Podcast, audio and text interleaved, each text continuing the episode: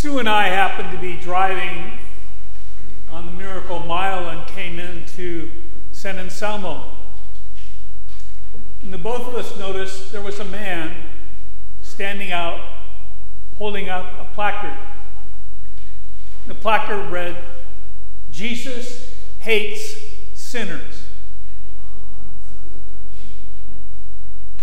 Uh, I was taken aback a little bit, uh, shocked. I told Sue that this was a false narrative, another lie about Jesus.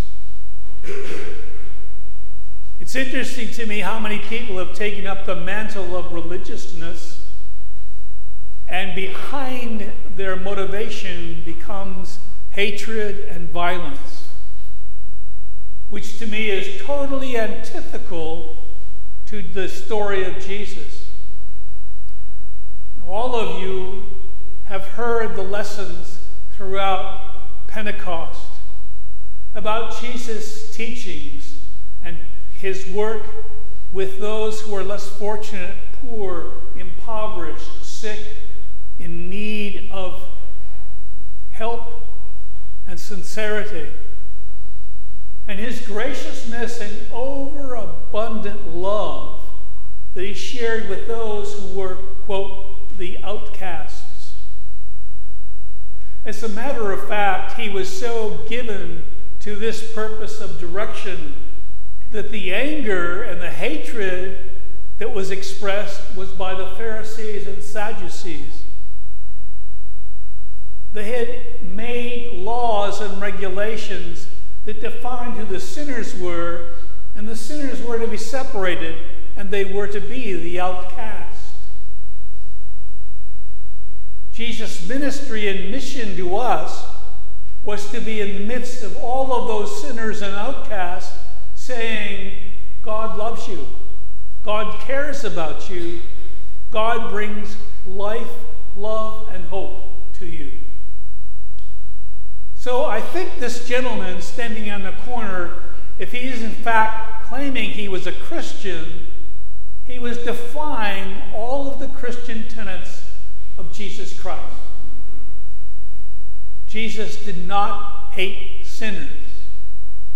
He expressed a concern of love, compassion for all of those who felt lost and separated. Habakkuk, in this morning's Old Testament lesson, the prophet, is really confused and frustrated with God because the Babylonians were attacking Judah. And the Babylonians were worse than even those who had become corrupt and immoral in the Judah community.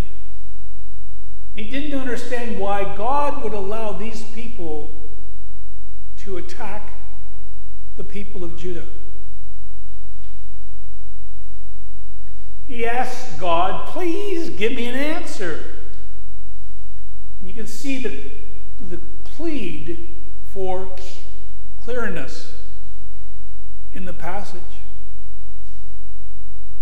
And God speaks to him about time, direction, and the end.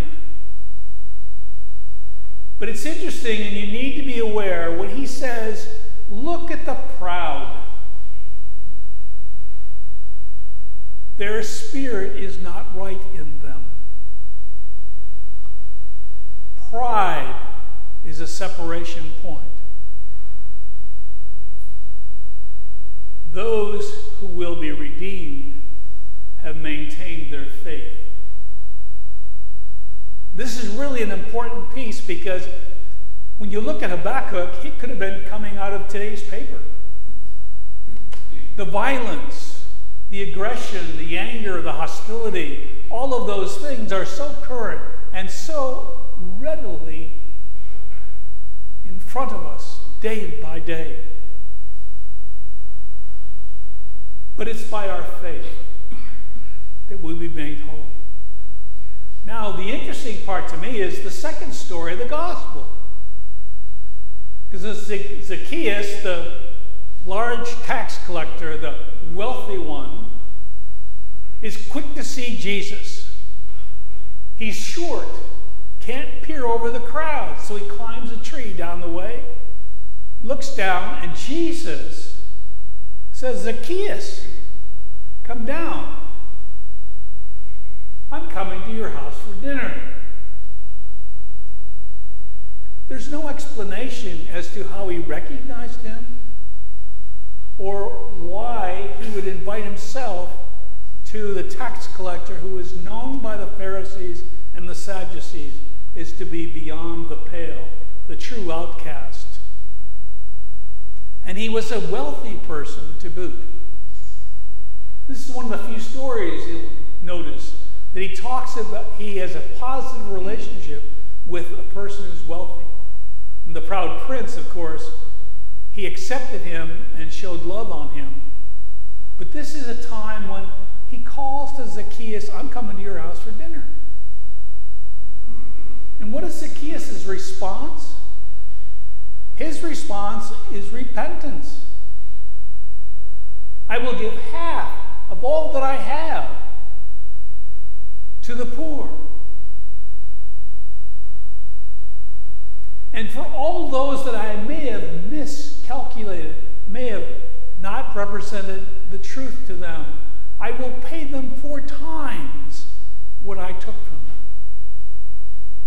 Jesus never asked for that. If you read closely, he never asked for any kind of repentance from Zacchaeus. Zacchaeus was so excited and so enamored by the fact that Jesus recognized him and invited himself to his house for dinner. So he immediately turns and repents of the things that he may be responsible for. It's an interesting, interesting story because it really defies, in many ways, those issues around Jesus and wealth. But he approached the man from the point of view of recognizing him and seeing the value in his desire to be in the midst of Jesus.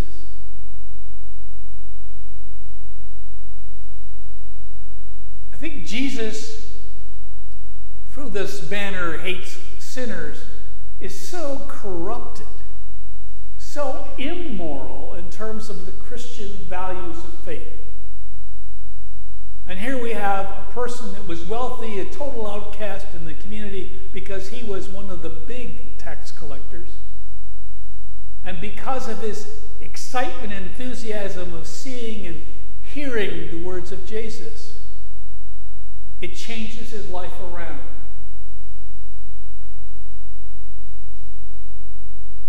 Last week, Chris shared with us the Jesus prayer. And I've been working on it this week. I've been working on the Jesus prayer. Lord Jesus Christ, Son of God, have mercy upon me, a sinner. And I found that the more and more that I looked at it, I actually pulled up tapes there are some YouTube stories told about this Jesus prayer. Matter of fact, John Michael Talbot, one that I use his music for my clown liturgy, was one of the YouTube that I pulled up.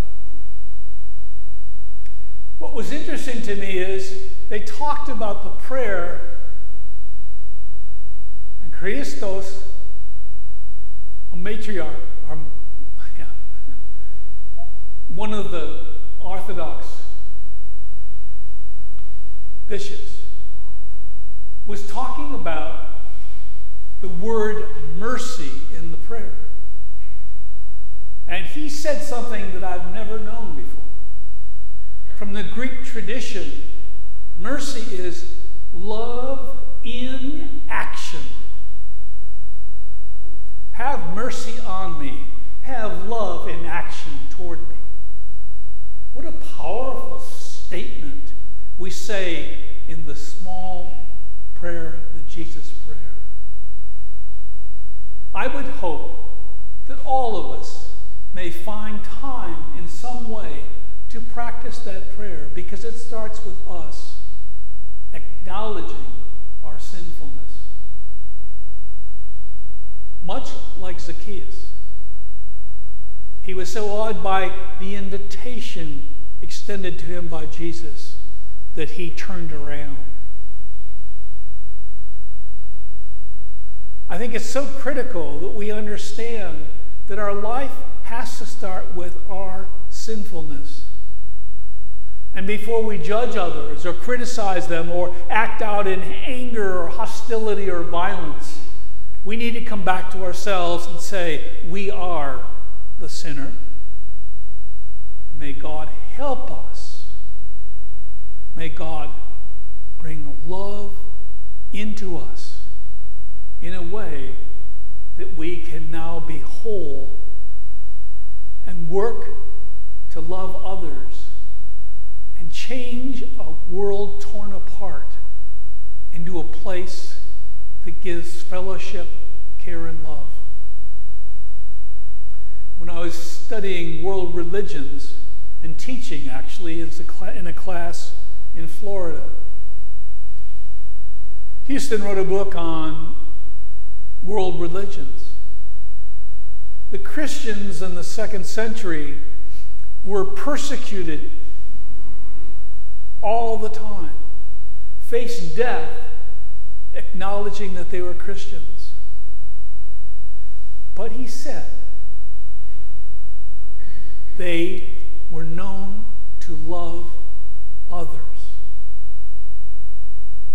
This became the entry point for many people during the time to face, in fact, their own death because they found the love of Christ in a community of people. Would it be so wonderful for us to be the community of people that others find love in and can find that the Jesus prayer opens their heart, spirit, and mind to the depth of Jesus'